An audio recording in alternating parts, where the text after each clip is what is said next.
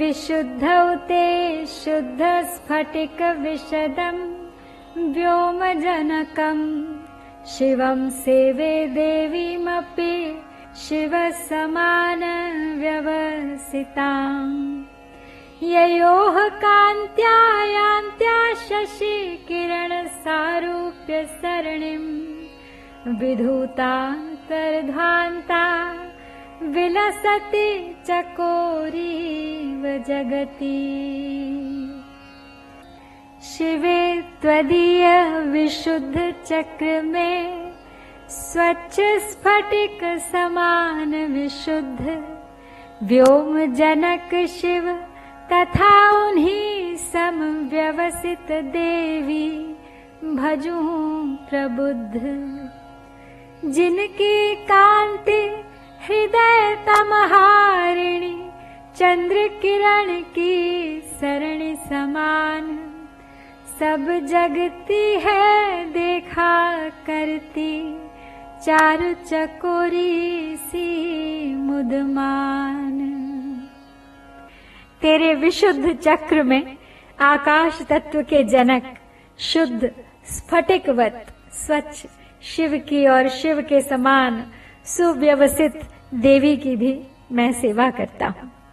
जिन दोनों की चंद्रमा की किरणों के सदृश कांति से जगत, जिसका अंतरंधकार नष्ट हो गया है, चकोरी की तरह आनंदित हो जाता है। विशुद्धि चक्र में कुंडलिनी शक्ति सोती है और वह योगियों को मोक्षदायिनी होती है। और विशुद्धि चक्र आकाश तत्व का स्थान भी है, जिसके अधिष्ठात्री देव सदाशिव हैं। तो आकाश तत्व के उपादान होने के कारण उनको व्योमेश्वर और भगवती को व्योमेश्वरी कहते हैं। आकाश के कारण स्वरूप चिदंबर सदा शिव शुद्ध, स्फटिक सदृश कांतिमान है। I worship your Vishuddhi chakra which appears like a clear crystal similar to the creator of akash I conclude that you too have the same qualities as that of Shiva. By the radiance from both of you, Shiva, Shakti, which glows like the rays of moon, the universe which remained covered by darkness is illuminated like the game bird rejoicing in the light of the moon. There is a reference to a type of bird known as chakor here, which flies only in the moonlight. In the same way, if both Shiva and Shakti are contemplated with a clean mind, devoid of any thought process, spiritual ignorance is removed due to their grace leading to realization. The aspirant becomes identified with them. And this state is known as Sarupya, one of the four types of liberations. Sarupya, Salokya, Samipya, and Sayujya. Previous verse spoke about Agya Chakra, which is related to mind. Vishuddhi Chakra, that is spoken of in this 37th verse of Saundarya Lahari, is related to one of the five principal elements, Akash. Agya Chakra represents the divine will Shiva to create. When he decided to create, he first created Akash, the space, and from space, other elements originated, and ultimately, beings were born. Kundalini is directly related to creation. Shiva is always present in Sahasrar. At the time of creation, he comes down to Agya Chakra, where he develops his desire to create. Agya Chakra represents mind. When he has decided to create, he first creates space, Akash, in Vishuddhi Chakra, air in Heart Chakra, fire in Navel Chakra, water in Swadhisthana chakra, and finally earth, the grossest of all the five elements, in the base, Mooladhara chakra. In the previous verse, Shankaracharya said that he was able to see Shiva in the Agya chakra of Parashakti. And in this verse, he says that he sees both Shiva and Shakti in the Vishuddhi Chakra, the throat chakra of Parashakti, because of the presence of Shiva in her Vishuddhi Chakra, which normally radiates blue color, now appears like a crystal, which is the complexion of Shiva. Shiva is devoid of any colors and always appears like a transparent crystal. So, because of the presence of Shiva and Shakti together, Vishuddhi Chakra of Parashakti radiates like the rays of the moon. This is another instance of their interdependence. Without Shiva, there is no light, and without her, the power of Shiva's light would burn the entire universe. Shiva's light is too powerful and fierce, and she alone can diffuse that light by controlling the heat of his Kalagni. Shiva is Prakash, and she is Vimarsh. आइए अब नौ बार इस श्लोक की आवृत्ति करके आज का जाप संपन्न करते हैं विशुद्धौ ते शुद्ध स्फटिक विशदम व्योम शिवम सेवे देवीमपि शिव समान व्यवसिताम् ययोः कान्त्यायान्त्या शशि किरणसारूप्य सरणिम् विधूतान्तर्धान्ता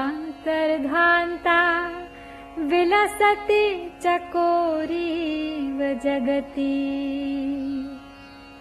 विशुद्धौ ते शुद्धस्फटिकविशदं व्योमजनकम् शिवं सेवे देवीमपि शिवसमानव्यवसिता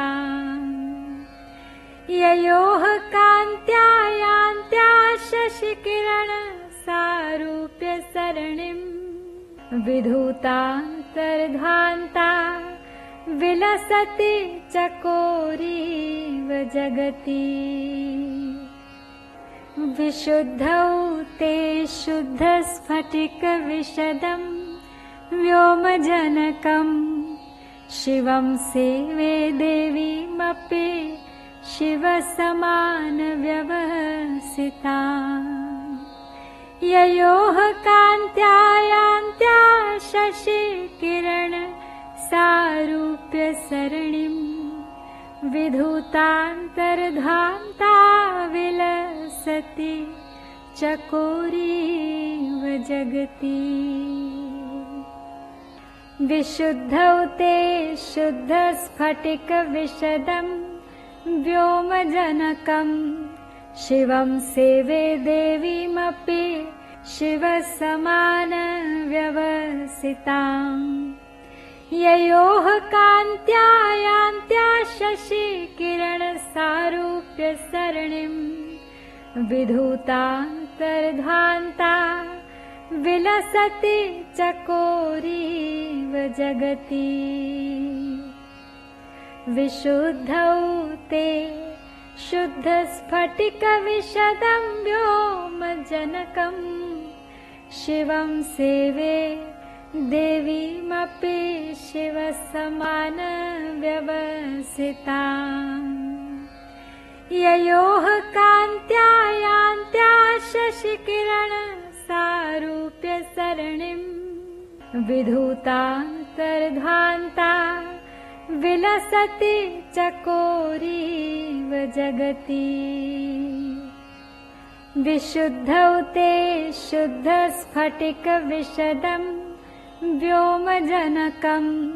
शिवं सेवे देवीमपि शिवसमानव्यवसिताम् ययोः कान्त्यायान्त्या शशि किरणसारूप्य सरणिम्। विधूतान्तर्धान्ता विलसति चकोरीव जगति विशुद्धौ ते शुद्धस्फटिकविशदं व्योमजनकम् शिवं सेवे देवीमपि शिवसमानव्यवसिता